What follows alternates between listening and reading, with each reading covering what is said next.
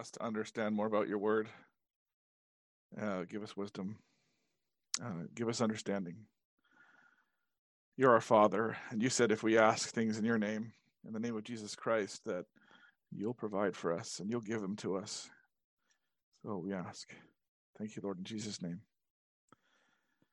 In uh, 1 Timothy 6, uh, 17 to 21, we have charge them that are rich in the world that they be not high minded, nor trust in uncertain riches, but in the living God who giveth us richly all things to enjoy, that they do good, that they be rich in good works, ready to distribute, willing to communicate, laying up in store for themselves a good foundation against the time to come, that they may lay hold on eternal life.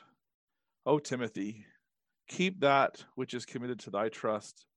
Avoid profane and vain babblings and oppositions of science falsely so called, which some professing have erred concerning the faith. Grace be with thee. Amen.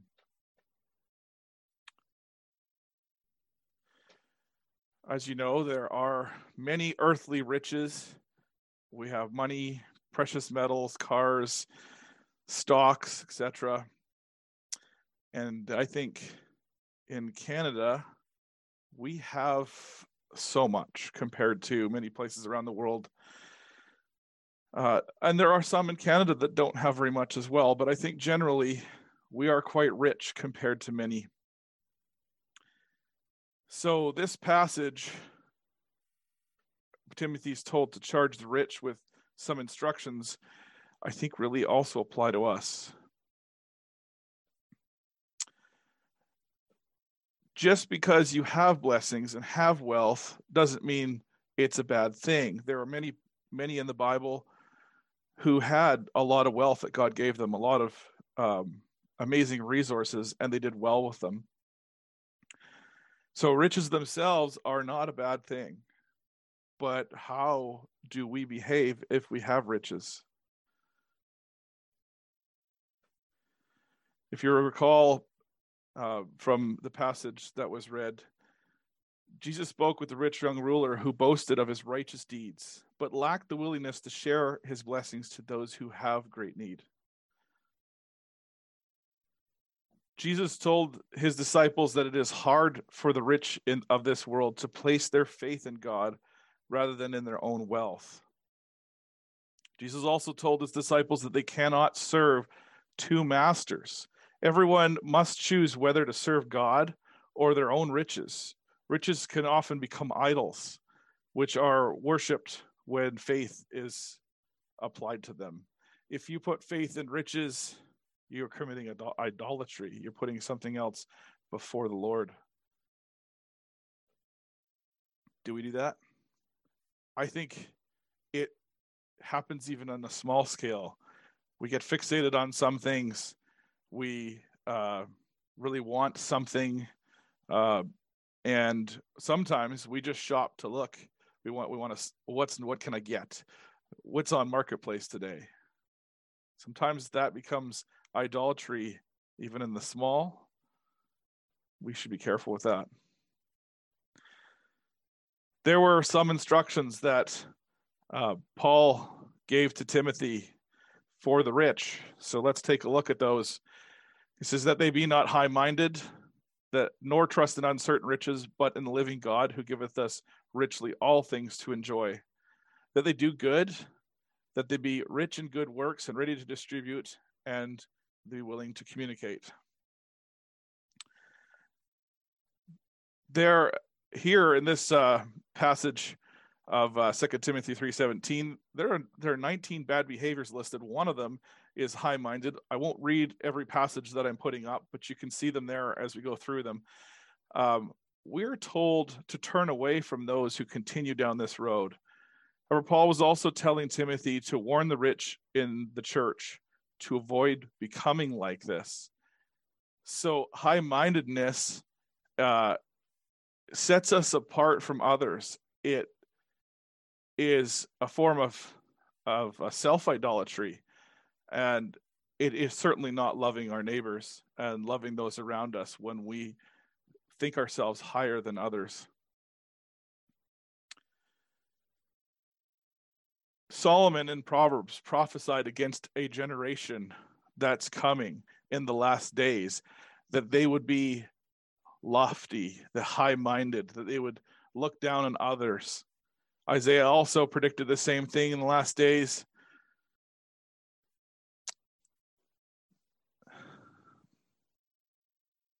Don't trust in riches. Remember the rich man and Lazarus from Luke 16, 19 to 31. Uh, the, the rich man, he was lavish. He wore expensive clothing. Uh, he ate like a king. But when he was dead, he was naked and ashamed.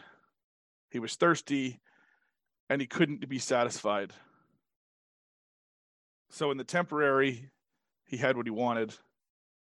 But in eternity, he had nothing. He was destitute and suffering in hell while watching those who enjoyed eternal pleasures across the chasm.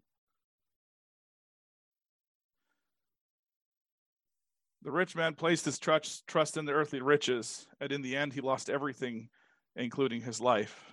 Lazarus, Lazarus, as a poor beggar, um, he had to trust in the grace of others. And I think, evidently, from the, the outcome of the story, he certainly put his trust in the Lord. His faith was counted as righteousness and afforded him eternal life. Remember, faith is counted as righteousness. To do well or to do good, all of us are created for God's good pleasure. And though we have sinned and fallen short of his glory, it is by his grace that we can be saved.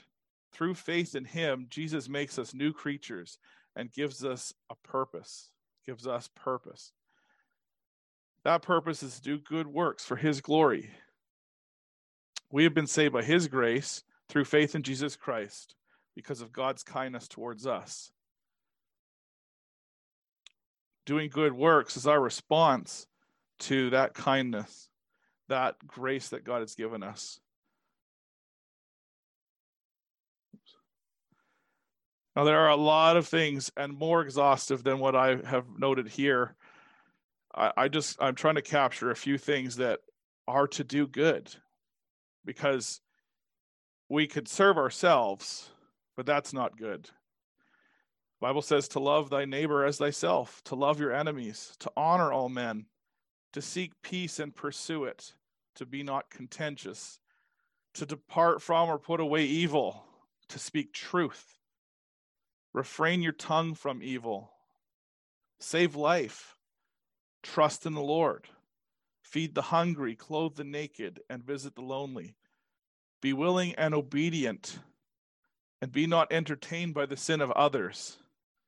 For that one, I have to put a point down. How often do we watch our screens and watch other people doing sinful acts and we get entertained by it? I was thinking, I, am going to divert for a second. I was thinking about the last song we sung, I Surrender All, and thinking, we say that in the song, but do we really mean it? How often do we surrender in the moment and then when church is over, we take right back up those things we just surrendered? We're to be slow to anger, to forgive those who harm you, to hate evil, care for your animals, not eat blood or things that are strangled, uh, to be satisfied with what we have, to have our steps ordered by the Lord, to seek God's favor and to fear Him, to abstain from idolatry and the byproducts of idolatry, to keep ourselves from fornication uh, in mind and in deed.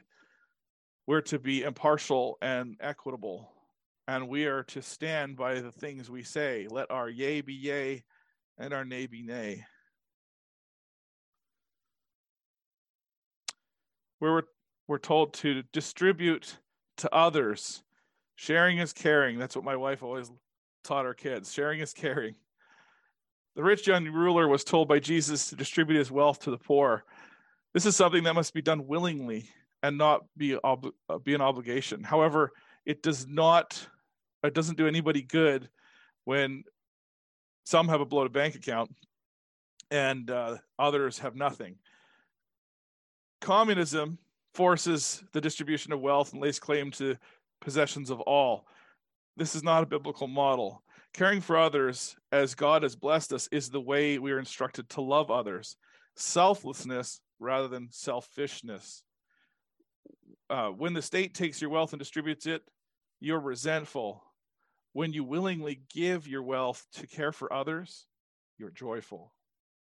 If God has blessed you with so much, and there are so many others that don't have much, it's your responsibility and should be your joy to share with others.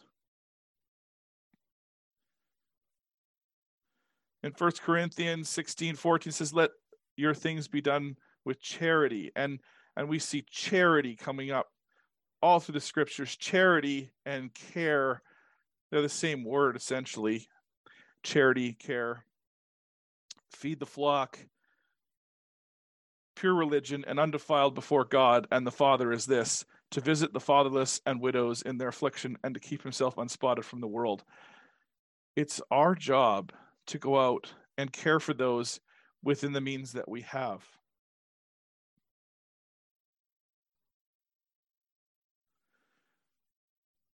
Communicate. Why did Paul tell Timothy to charge the rich to communicate to be willing to communicate because I think what he was telling them to, communicate is the gospel. Tell the rich of this world to be willing to communicate the gospel of the kingdom of God. Spread the good news. True, lasting satisfaction will come from sharing the good news of Jesus Christ. Anything else is temporary satisfaction.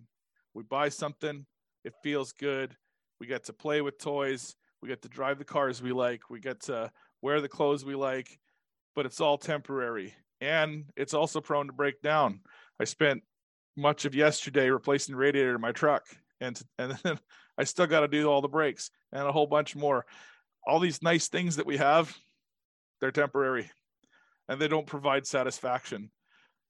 But when you share the gospel with somebody, and they give their lives to Jesus Christ, wow, is that ever satisfying to see? And humbling because God worked through you to do that. Jesus, the Son of God, was incarnated as a human baby. This is the start of the gospel message.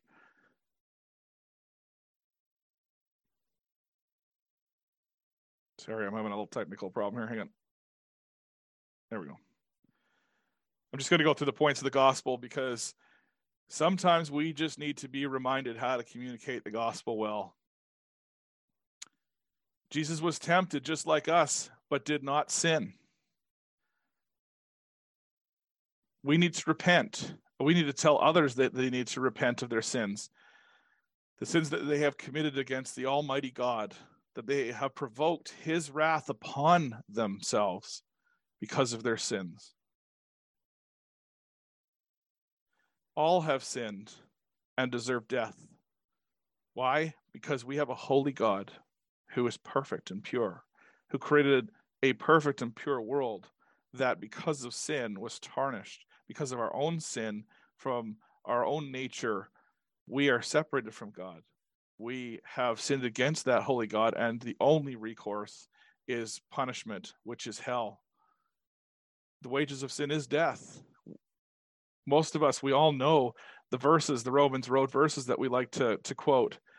Remember that god has to punish sin because he's holy. And if you've sinned which we all have you deserve punishment. And this is a necessary part of the gospel message we cannot take this away and just say there's a god-shaped hole in your heart and god will fill it that is not the gospel message you must tell others they have sinned and sinned against that holy God and deserve God's wrath. But God, who's rich in mercy, sent his son to die for them. Let's continue on with the points. Jesus, when he came, he preached the kingdom. He preached that the kingdom of God was at hand. He he called everybody to pay attention. I'm here to save. Jesus bore our punishment and paid the price each of us owed for our sins. He's our Redeemer. And sometimes we forget what to redeem means. He bought and paid for our punishment. He's like a coupon that says you can get out of jail free. You get out of paying for that punishment yourself free.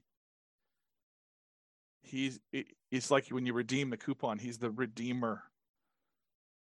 Jesus died for us. He didn't just die, he was beaten, tortured, punched, crown of thorns on his head. His beard was ripped off, and he went to the cross for us and suffered on the cross. He took every every punch and every hurt and whip and and the cross because we deserved it all.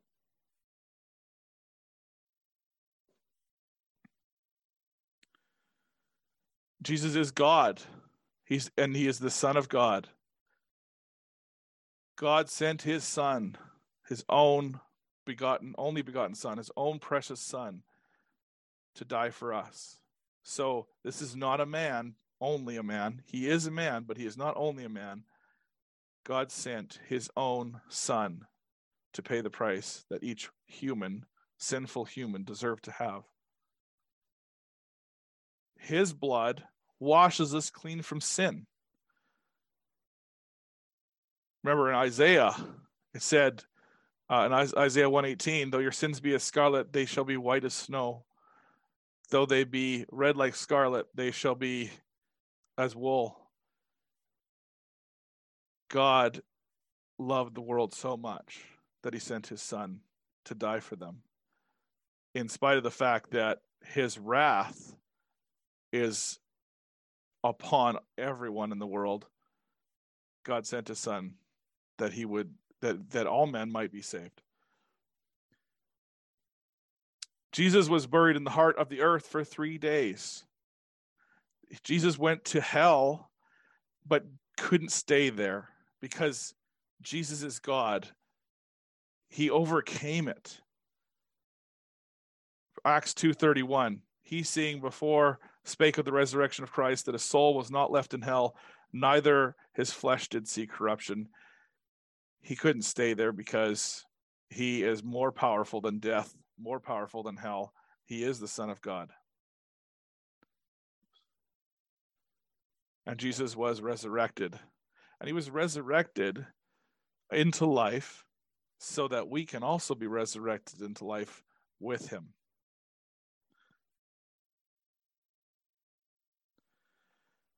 Jesus is at the right hand of the Father. He ascended into heaven and he's sitting at the right hand of the throne of the Father.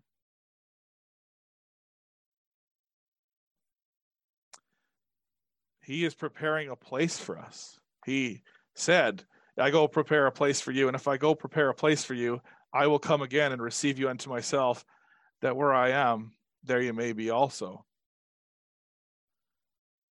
And Jesus is coming back to get us.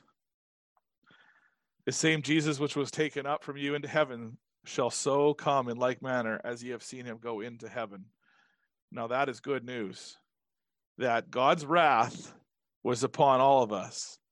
But in spite of that, he sent his son to the world to die for us, to resurrect again, defeating death so that we can be resurrected with him.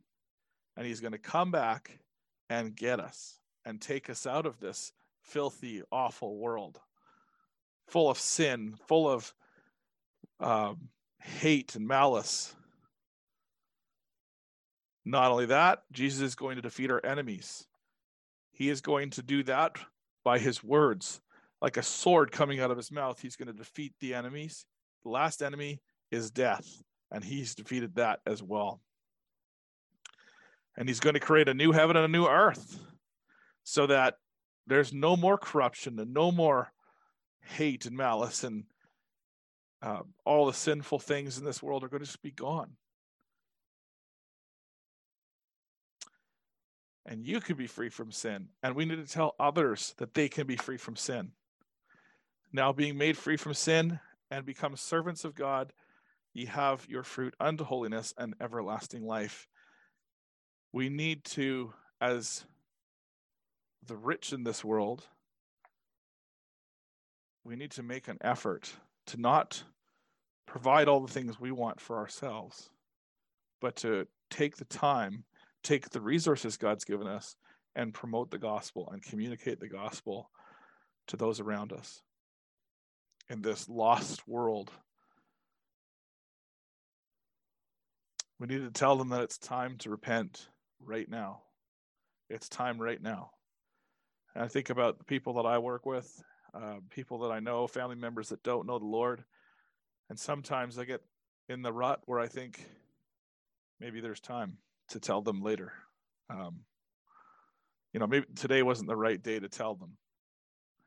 And those are lies because right now is the time to tell them. We don't know if they will get a car accident or have a heart attack or stroke. We don't know um, what can happen.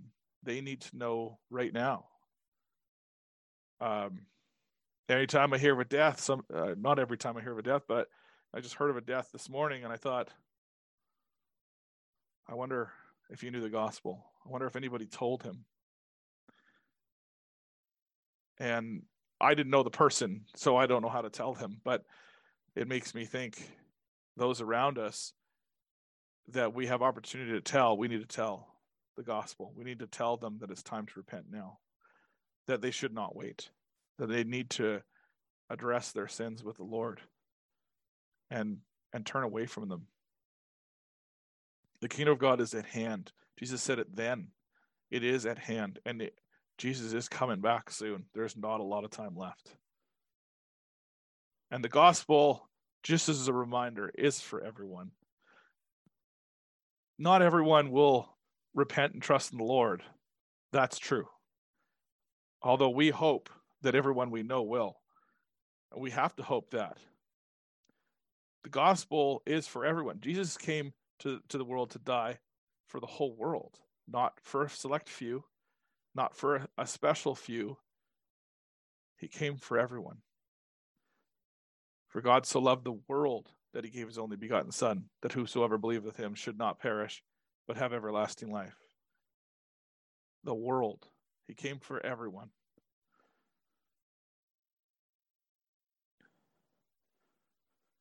Don't reject the gospel. We need to tell them not to reject the gospel because if someone says, Yes, that's a nice story, I'm not interested,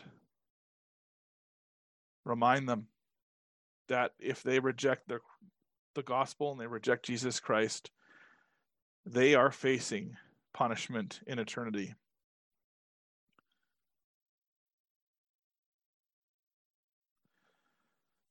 Hopefully, going through the gospel points helps to remind you of the necessity of sharing the gospel and hopefully reminds you of the points to discuss as you go through the gospel. Never neglect the discussion of repentance and sin when you tell about the good news of Jesus Christ. You cannot just try and tempt somebody with all the good things. You need to tell them about the wrath and the consequences of sin if they don't fear is a good thing if it's used rightly. And if someone is fearful of the consequences of their actions, they will turn from that. If you're fearful about falling off the edge of a cliff, you will step back away from the cliff. And that's a, a right use of fear. Uh, not to manipulate, but to, to show that if you go too close to the edge, you could fall off that's responsible. That's why we have warning signs in this world caution, warning, danger. So we need to put those signs up and tell people about that. Don't neglect the warning. Okay, now rich people need to focus on heavenly things, to set their eyes on things above laying up in store for themselves a good foundation against the time to come. Faith is built upon Christ. The foundation of God standeth sure, having this seal The Lord knoweth them that are his, and let everyone that nameth the name of Christ depart from iniquity. We need to lay a foundation in our lives that is eternal. And who is that foundation? But it's on Jesus, the chief cornerstone, and the scriptures and the apostles and the prophets who came before us. And and and trusting in the Lord lays up a good foundation of things to come. Everything we have around us is going to fall apart. It's actually going to be destroyed one day. It's all temporary. So we need to focus on on what is eternal, what is true. Faith is built upon Christ. Remember the man who built his house on the sand? It didn't endure when the rains came, when trouble came. It didn't endure. Because it's like the rich man who trusts in his riches. He builds his house in the sand. And when it erodes away, he's got nothing. His whole house is gone. His whole life is gone. But if we build our house on the rock, who's Jesus Christ, we have an eternal foundation and our our lives will last eternally. Our home will last forever. Build your house on Jesus Christ. I, I love how Jesus is the rock. And throughout the scriptures, he's constantly referred to as the rock. In Deuteronomy, he is the rock. His work is perfect, for all his ways are judgment. A God of truth and without iniquity, just and right is he. Notice the rock is even capitalized. That is our Lord Jesus Christ, the rock. God is our reward. He is our protection. He's our salvation. He is everything we ought to strive for. So, not looking for these temporary things, but looking towards the kingdom of God, looking towards spending our lives in worship and in joy of Christ.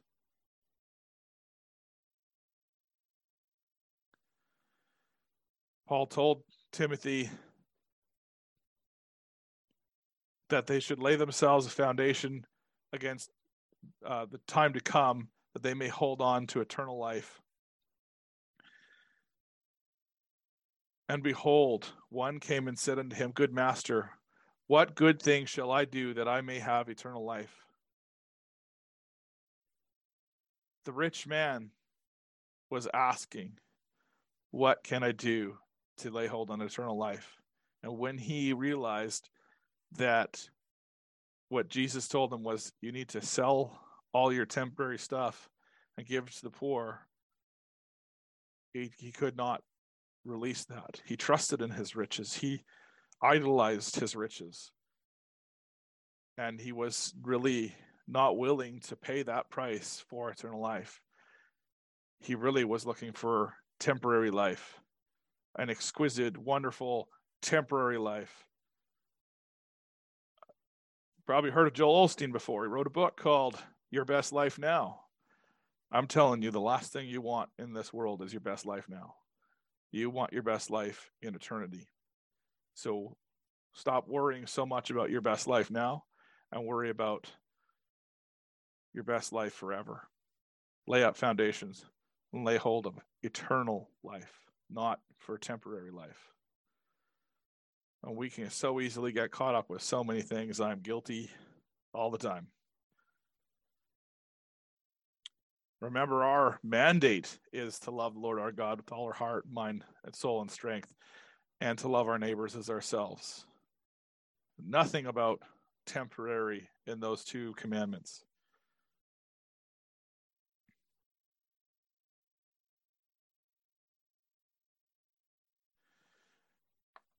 Paul also reminded Timothy to keep that which is committed to his trust. what were those things that Timothy had? Did he carry along with him a Corvette and a nice house and all these things, or or had Timothy forsaken those things and and been given tools and um, spiritual gifts? I believe that's the case. I believe that Paul is admonishing Timothy to use his gifts, to use the resources he has to further the kingdom of God. And so I'm reminded that in James we're told that every good and perfect gift is from above and cometh down from the Father of lights, with whom there is no variableness, neither shadow of turning. And once upon a time, I, I used to read Proverbs. There's 31 Proverbs, so you can actually read a chapter every day and then just keep going over and over and over again. So I think for about seven years, I did that straight, which is a lot of reading. It's like 84 times to read the book of Proverbs, which is very, very helpful. Uh, and you get a lot of wisdom from that. And so I think back to one time, um, or to, to one verse, I should say, that uh, always kind of bounces around in my mind is withhold not good from them to whom it is due when it is in the power of thine hand to do it. So if you have the resources now to bless others, don't put it off. Don't procrastinate. Don't put it off till tomorrow. Use them now. Um, Jesus talked about the man who tore down his barns to build bigger barns to store more stuff, and it's all temporary, and it, it all got destroyed. And it meant nothing to him. He he ended up dying, and it, it was useless. So so why do we want to build up bigger barns or have bigger stocks or a, a better retirement plan or all these things when we can use those resources now to further the kingdom of God, to see men, women, and children saved right now.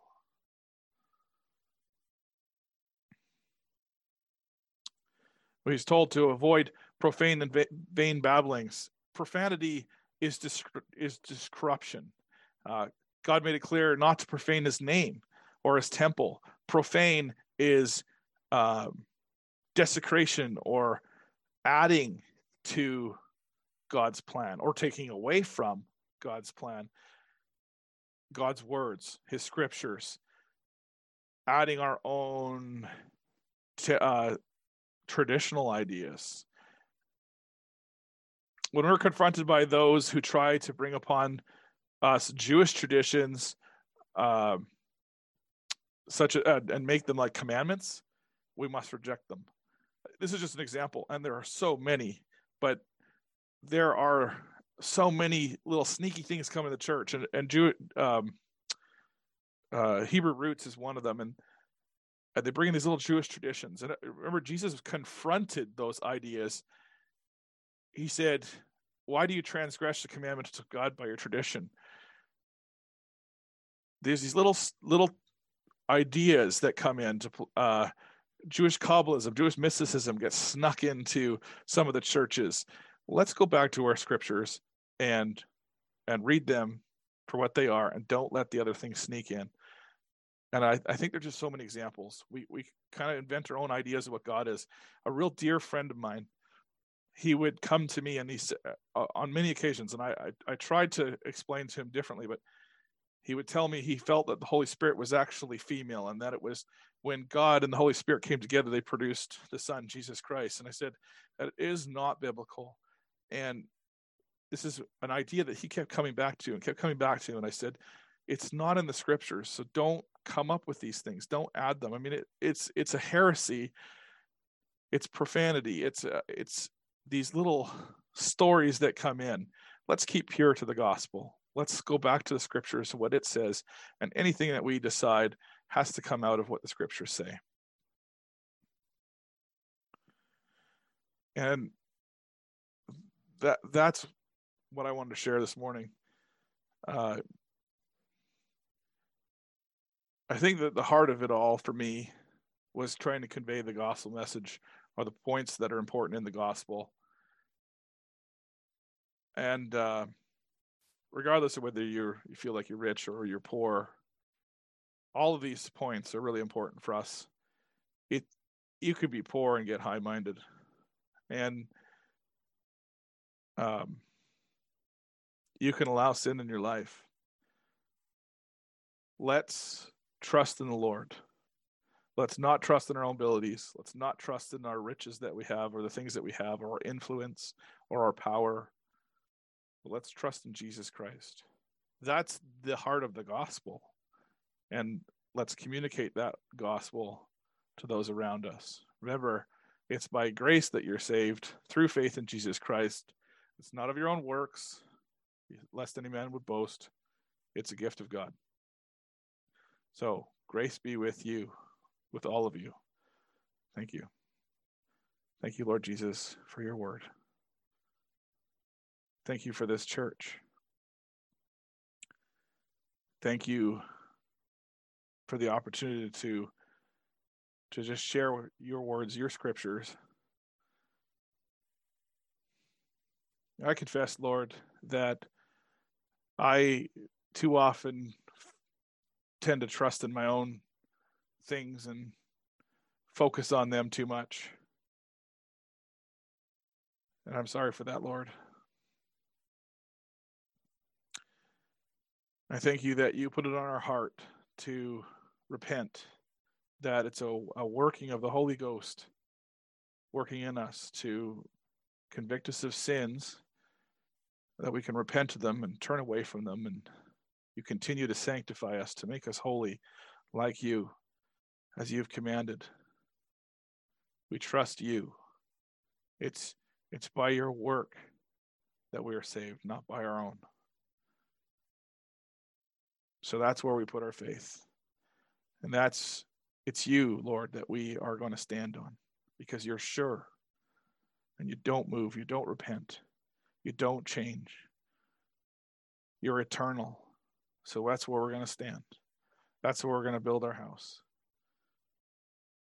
Thank you, Lord, for all the things you've given us, all the resources that you've given us, and the responsibility that goes with it. We submit it to you. Help us to surrender all because it's so easy for us to walk away here and just pick it all back up again. Well, lay it back at your feet and ask for you to help us to be responsible. We need for you to help us to do what we ought to do and to give us the opportunities and the push to share the gospel with those who need to hear it. Bless this church. Bless each of us that are here. And we know you have, and we thank you for it. In Jesus' name, amen.